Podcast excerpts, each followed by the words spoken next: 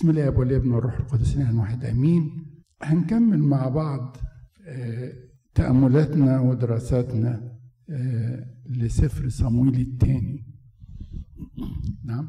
دي رابع محاضرة وهي الآخر يعني إن شاء الله. إحنا كنا وصلنا في المرة الأسبوع اللي فات لحد أصحاح كام؟ 17 في أصحاح 17 تكملة للي حصل مع داود مع ابنه شاول. لا ابنه إبشالوم سوري إبشالوم. إحنا عارفين من السفر كله إنه بيتكلم عن داود وحياته ومن أول أصحاح لحد أصحاح عشرة حاجات جميلة خالص عن داود كويسة خالص يعني. من أول أصحاح 11 آه بنشوف حاجتين جزء مظلم وجزء منير يعني. بنشوف داود اللي غلط وسقط وسقطات متك... مت... متركبة على بعض وبنشوف عمل ربنا مع داود برضو.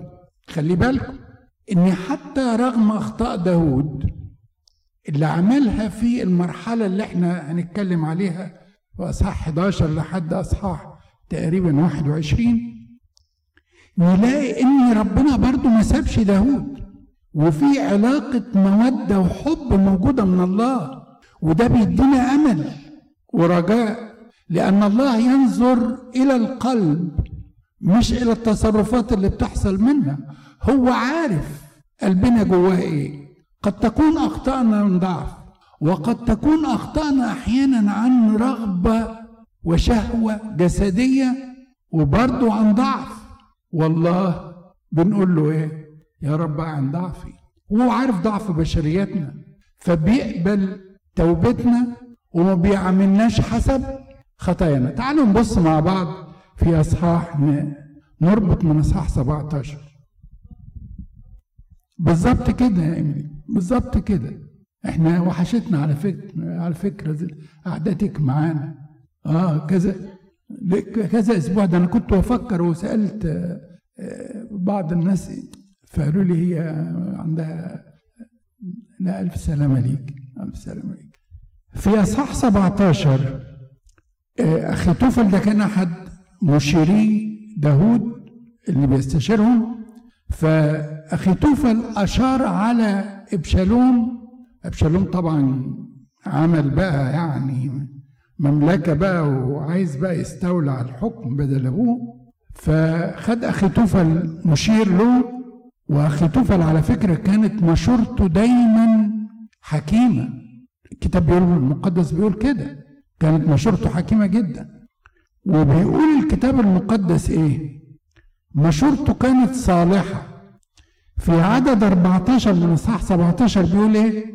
فإن الرب أمر بإبطال مشورة أخي توفل الصالحة لكي ينزل الرب الشر بابشالوم الله عارف إن داود ابنه. أخطأ آه. تاب آه. وأنا قبلت توبته. لكن العقاب اللي بياخده أو التأديب اللي بياخده حتى يخرج ما في داخله من صلوات جميلة ومزامير جميلة إحنا بنتعزى بيها وبنصلي بيها قدام ربنا. وكي يعطي أمل ورجاء للذين يسقطون في الخطية. لا تشمتي بي عدوتي لأني ان سقطت أقوم. وربنا فتح ذراعيه علشان يقبل كل خاطئ. فصح 18 داود بيجهز نفسه علشان يطلع يحارب ابنه إبشالوم. هو مش عايز يقتل إبشالوم ولا يفنيه ولكن هو عايز يرجع الشعب ويرجع المملكة ويسيطر على الأمور ويرجع المملكه لربنا تاني. الشعب يقول له لا ما تنزلش. خليك انت لأنك انت لو سقطت أو مت ممكن جدا يتأثر كل المملكة وتنهار كل المملكة. فقال لهم ترفقوا لي بالفتى ابشالوم أنا همشي بسرعة حضراتكم علشان آه النهارده وقتنا محدود شوية. وعلشان كمان هنتكلم على برنامج بنعمة ربنا السنة الجاية. قال لهم في عدد خمسة الشاشة آه في عدد خمسة بيقول ترفقوا لي بالفتى إبشالوم. وقال له كل القواد اللي طالعين ترفقوا لي بالفتى إبشالوم. طبعا مشاعر الأبوة. في عدد تسعة حاجة جميلة أوي. إبشالوم كان بيفتخر بإيه؟ كان بيمتاز بإيه؟ ابشالوم ابن داود. كان جميل جدا وشعره غزير جدا. بيحلق مرة واحدة في السنة بيوزن 200 شاقل 200 شاقل أعتقد. 200 راتل يا كريستين تقريبا.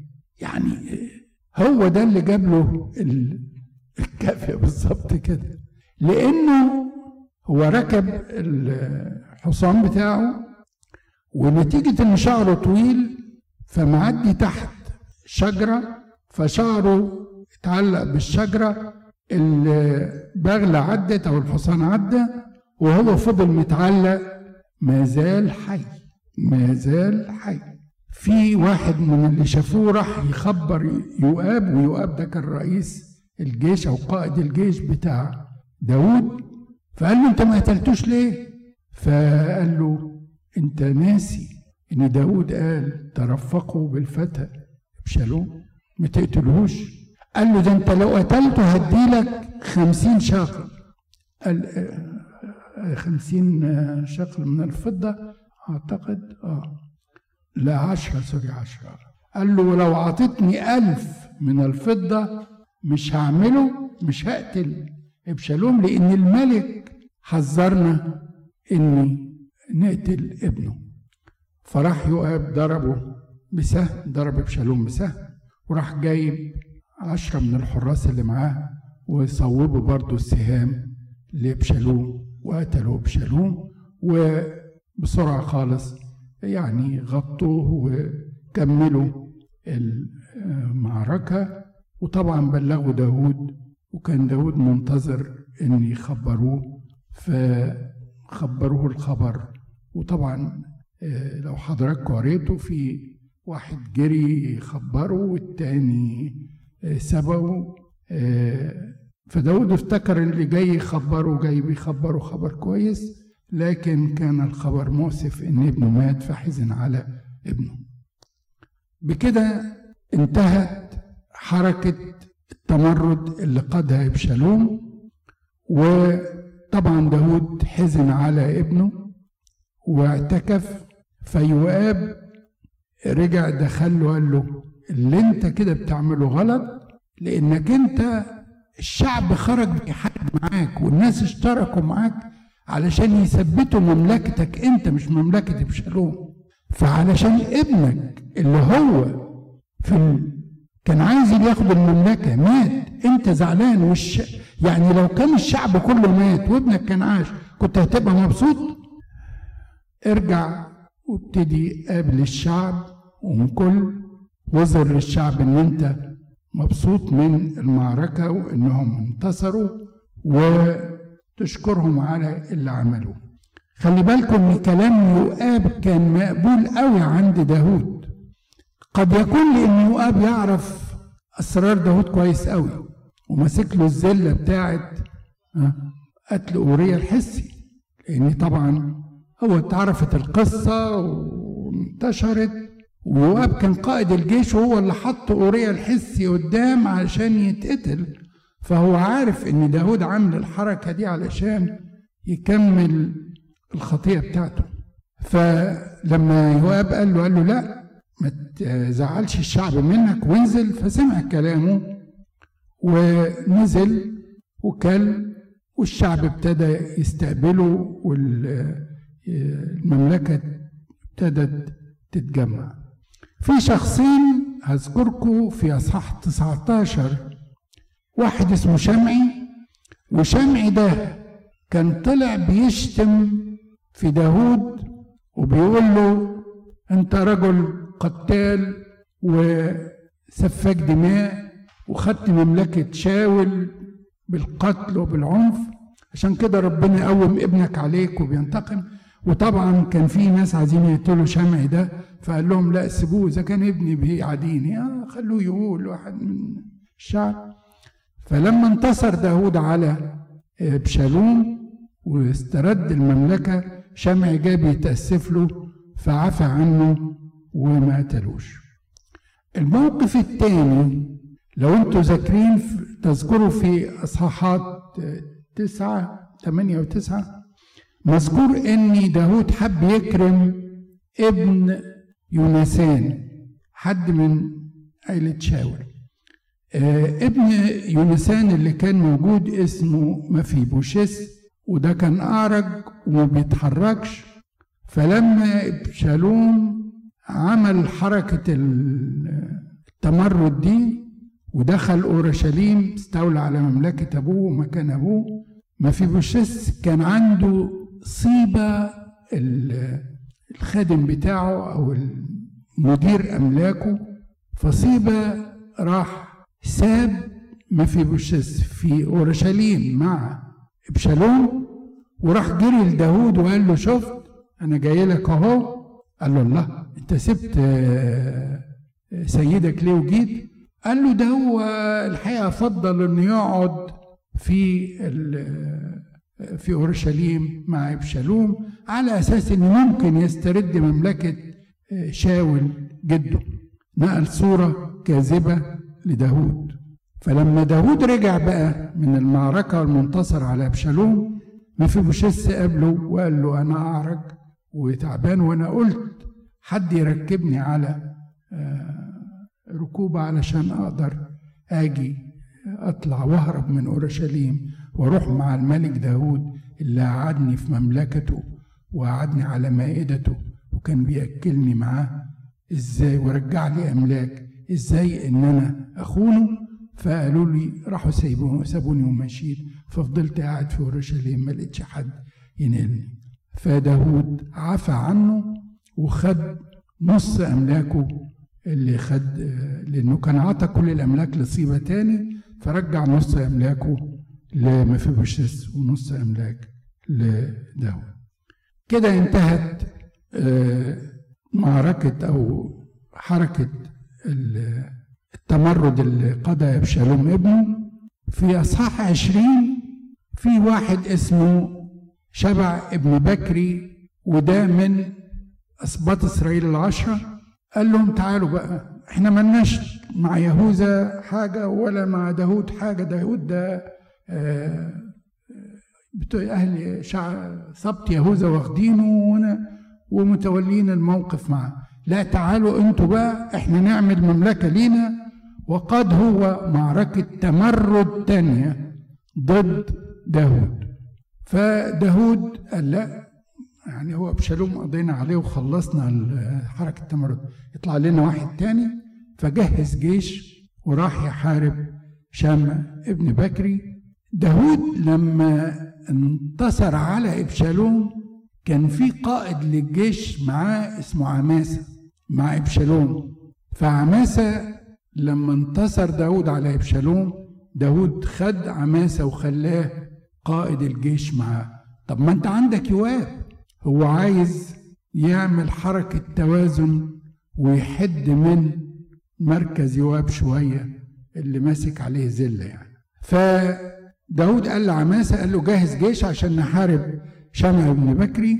المهم راح عماسة قال له في ثلاث أيام تجهز الجيش. عماسة ما جهزش راح داود قال لبشاي جهز جيش. ما قالش ليؤاب بشاي أخو يؤاب فراح بشاي ويؤاب جهزوا الجيش بسرعة جدا وراحوا يحاربوا شمع بن بكري. وعماسة كان جاهز برضه جاهز جيش معاهم؟ يؤاب شاف عماسة بحركة غدر معينة خدوا بقبلة والسيف بتاعه كان بارز فالسيف جه في عماسة فحب ينقذه المسكه من لحيته ما تقروا حضراتكم. فالسيف انغمس في صدر عماسة آه القصة اللي نشوفها يقول يعني غصب عنه.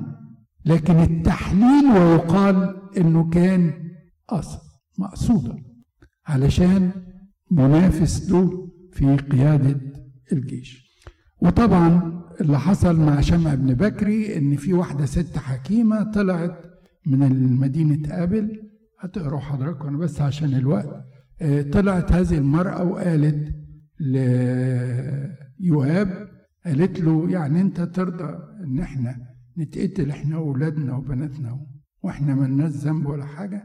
قال لها أنتوا معاكم شمع بن بكر ده آه، قائد فتنة ضد داود قالت له خلاص ندي لك رقبته.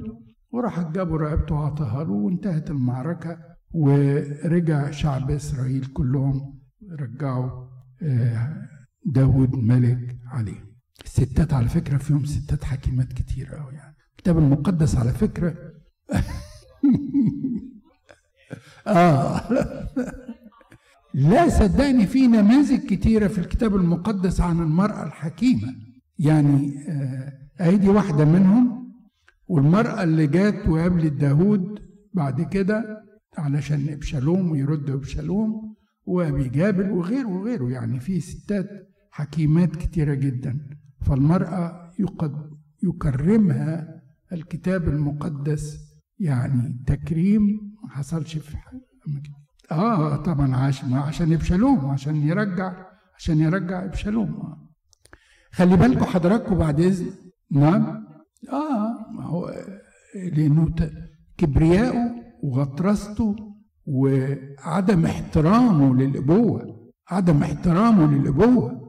بالظبط كده بالظبط كده. يعني ما دي اللي قلناها ان اخطاء الأب إنه حتى ما عليكش موضوع آه، سقطة أمنون مع أخته آه، ثمار لا ما عالجهاش ما كانش حكيم داود وكان مشغول بالمعارك. وبرضه كتر الستات عمل مشاكل يعني مش يعني مش ما كانش آه.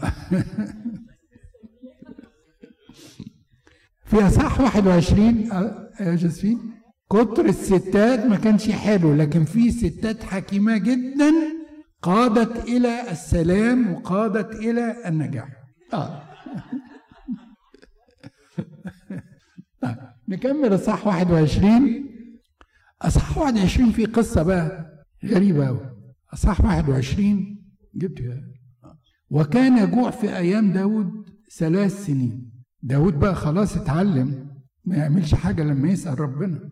فداود وقف قدام ربنا قال يا رب إحنا عملنا إيه؟ قول لنا عارفين إيه اللي عمله عارفين إيه؟ غلطة عملها شاول مع الجبعونيين.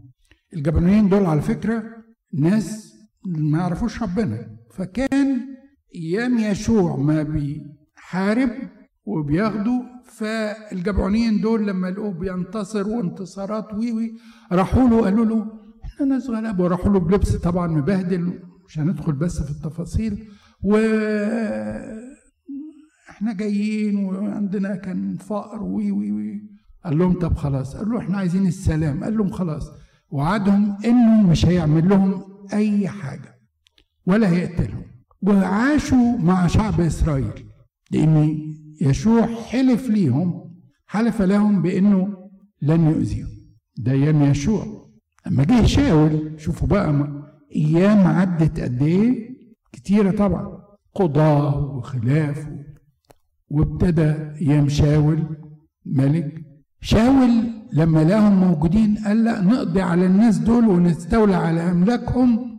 وقتل منهم عدد كبير جدا. الله يريد منا أن نحترم وعودنا حتى مع الناس الغرب.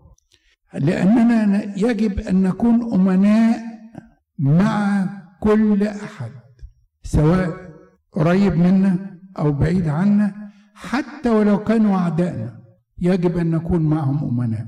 فربنا علشان يبرز هذا الموقف لينا كجيلنا إحنا اللي موجود دلوقتي جاب لنا القصة بتاعة داود مع الجبعونين دول.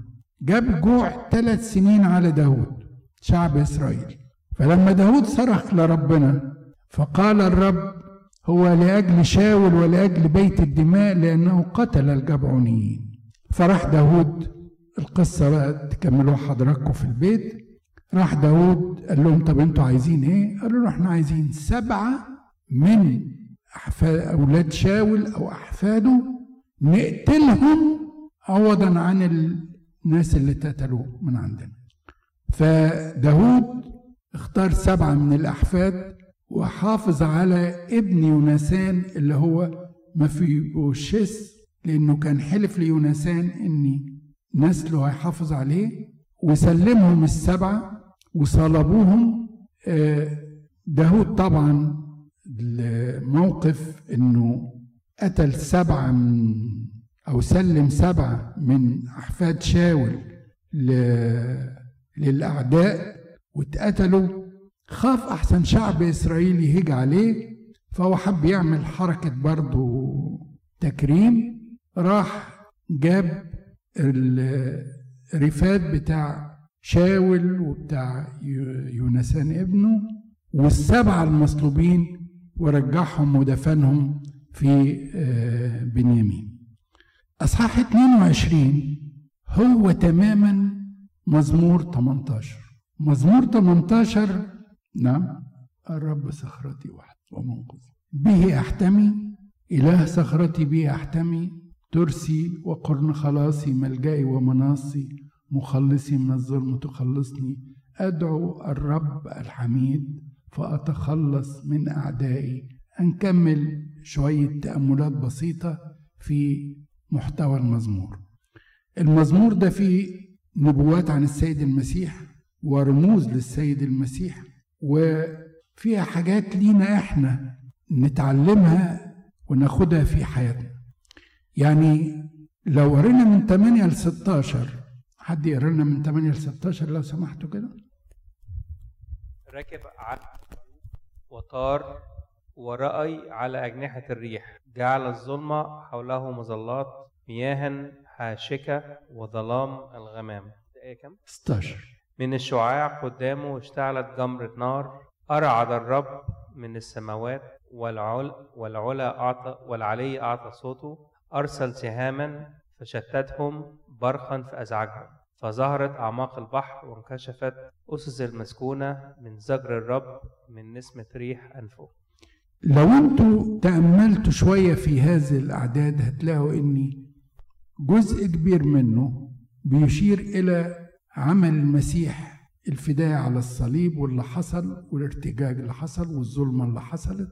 وبعدين كيف أن الصليب وما حدث عليه انتشر في العالم كله وارتج العالم بقوة هذا الصليب فارتجت الأمم.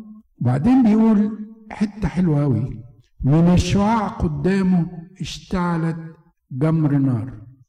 الشعاع هنا هو شعاع النور والنور هو شخص المسيح نفسه لأنه إيه؟ نور من نور وإله حق من إله حق. لأن ما نراه من الله وما وصل إلينا هو شعاع منه لأن لا نستطيع أن نستوعب وأن نرى هذا النور العظيم وهو الله. نراه في شخص المسيح شعاع عظيم. هو سر التقوى. الله ظهر في الجسد. شعاع النور مستتر لأن إحنا ما نقدرش نشوف النور كله. لا يستطيع أحد أن يراني ويعيش. الله نور. لكننا رأيناه في مين؟ في شخص يسوع المسيح. في حبقوق في آية جميلة أوي بتقول وكان لمعان كالنور له من يده الشعاع وهناك استطار قدرته. شعاع استطار قدرته. حجم عشان إحنا ما نقدرش نتحمل كل هذه القدرة وكل هذا آه، الجمال. ندخل في أصحاح 23 ودي آه، هذا الأصحاح بيتكلم فيه جزئين. كلمات داود الأخيرة وجايب لائحة شرف لرجال داود اللي خدموا معاه. تعالوا نشوف كلمات اللي قالها في عدد اتنين بيقول إيه؟ روح الرب تكلم بيه دي بتفكرنا بايه الروح القدس. يعني روح الرب هنا الروح القدس. لا لما بيقول روح الرب تكلم أقنوم الابن وبي وبيدينا إيه تاني بقى؟ أن كل الكتاب به محابيه من الله. بالظبط كده. لأنه لم تأتي نبوة قط بمشيئة إنسان بل تكلم ناس ناس الله القديسون مسوقين من الروح القدس. فده الروح القدس. عشان كده لما بنقول مزامير داود مش كاتبها شعر لا.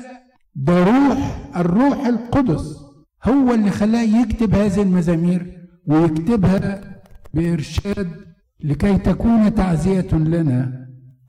نحن الذين نعيش في هذا العصر وفي هذه الأجيال والأجيال القادمة.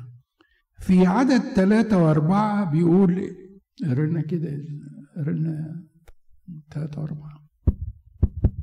وقال إله إسرائيل إلي يتكلم صخرة إسرائيل إذا تسلط على الناس بارا يتسلط بخوف الله. وكنور الصباح إذا أشرقت الشمس كعشب من الأرض في صباح صحو مضيء غب المطر. الآية دي المفسرين بيقولوا إن هي بتتكلم عن ها؟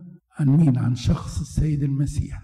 الصخرة لا وعلى الناس تسلط على الناس تسلط على المؤمنين. وأصبح هو الصخرة وهو المنقذ.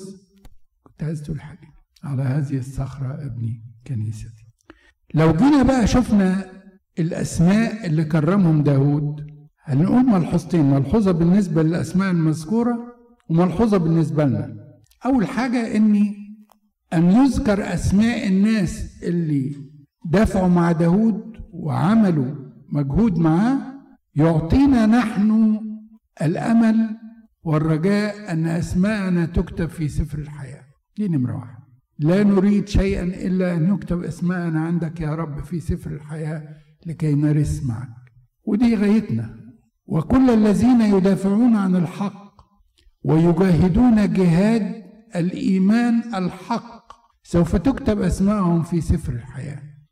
الملحوظة الثانية بقى لو أنتوا بصيتوا كده للأسماء كلهم هتلاقوا في اسم واحد اشتغل مع داود وعمل شغل كتير جدا في الجيش ولم يذكر اسمه بالظبط كده.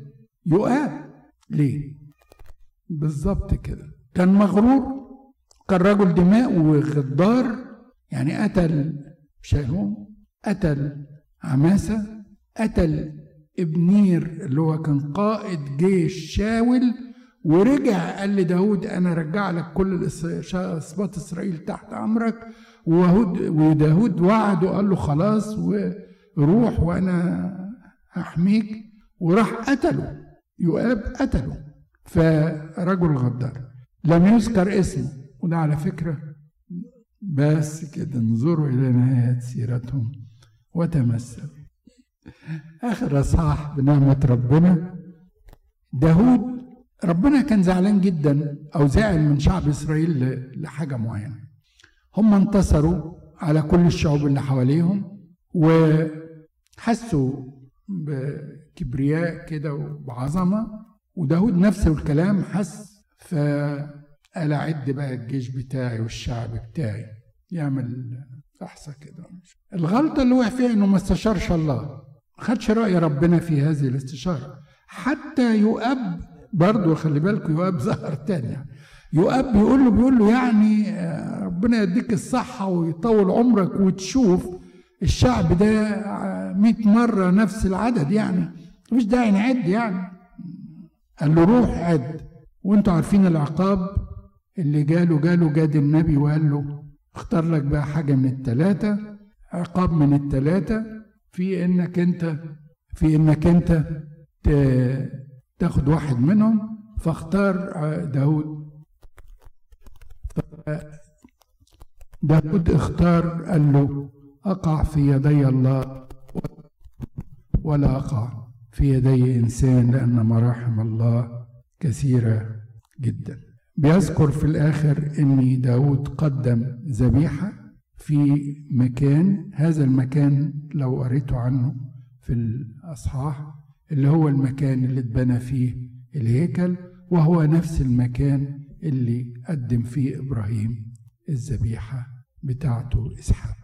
كده سفر صمويل الثاني انتهى آه نطلع منه بتأملات بسيطة لحياتنا لما نقعد نقراه أن الله لن يترك أولاده وتتحقق معنى هذه الآية ها أنا معكم كل الأيام وإلى انقضاء الدهر وده على فكرة كان شعار دراسة الكتاب المقدس طول السنة اللي فاتت. السنة دي بنعمة ربنا الشعار كل الأشياء تعمل معا للخير للذين يحبون الله.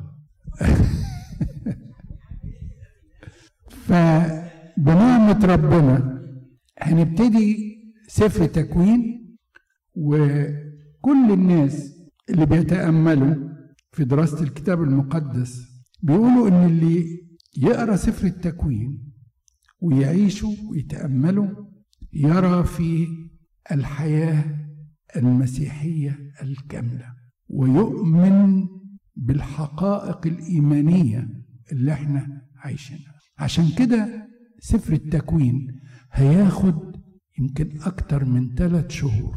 آه تأملات فيه وهيتكلموا فيه مجموعة من يعني فلاحي الكتاب المقدس دكتورة سوزان وأنكر رمسيس والناس. هيتقسم على أجزاء. ده هيخلص في 3 يناير بنعمة ربنا. الشعار إحنا قلنا كل الأشياء تعمل معا للخير للذين يحبون الله. الذين هم مدعوون حسب قصده ففي سفر التكوين هنشوف كل الأشياء تعمل معا للخير. هنتأمل في الحتة دي. من 10 يناير بنعمة ربنا لحد 25 أبريل هندرس أو أنت هتدرسه يعني سفر نحمية يونان رسالة روميا رسالة يوحنا الأولى. وهنركز على جزء من الشعار للذين يحبون الله. هنشوف بالظبط كده. للذين يحبون الله. من واحد مايو وحتى 17 يوليو بنعمة ربنا هتدرسوا إنجيل يوحنا وسفر رعوز تحت جزء الشعار الذين هم مدعوون. دعوة. من 24 يوليو لحد 2 أكتوبر هتدرسوا رسالة يعقوب وسفر طوبيا هتاخدوا يعني جرعات مكثفة فيهم الحقيقة. يعني تحت جزء من الشعار حسب قصده واختار اخواتي سفر طوبيا لأني محتاجين إن إحنا نعرف برضو عن الأسفار القانونية التانية. فيها حاجات جميلة جدا. يعني بالظبط بالظبط كده. وفي تعاليم وفي حاجات جميلة جدا جدا. يعني يشوع ابن سيراخ إيه العمق اللي فيه بيتكلم فيه عن حياة الإنسان وإزاي يكون علاقته حتى في البيت الولاد مع سر إيه ده, إيه عمق عمق تاني. فربنا آه يجعله عام كله بركة ونستفيد منه ونتجمع وإخواتنا حتى اللي بيتابعوا على التي في واليوتيوب. آه المسابقة هتبقى على فكرة مش مرة واحدة في آخر الصفر لا. دي هتبقى كل أسبوع وهتتوزع الجوائز كل أسبوع. مش كده؟ انت هتقول لا لا خلاص انت بقى تقولي آه عشان ما ناخدش من وقتكم كل سنة وأنتم طيبين وأحب أقول لكم حاجة بس يعني. اللي اختبروا قوة الصليب في حياتهم لما يرشموا الصليب على حاجة واختبروها ها؟ حسوا بقوة الصليب فعلا. صدقوني جربوا بإيمان. الصليب بيعمل عمايل قوية. يكفي إنه بيهز الشيطان وبيخوفه.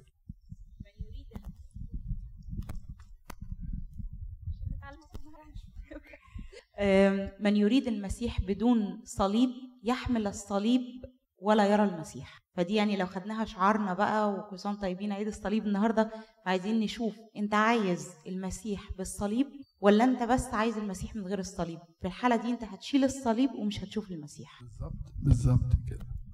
كل سنة وأنتم طيبين ومشاكل محبتكم تفضلوا نصلي.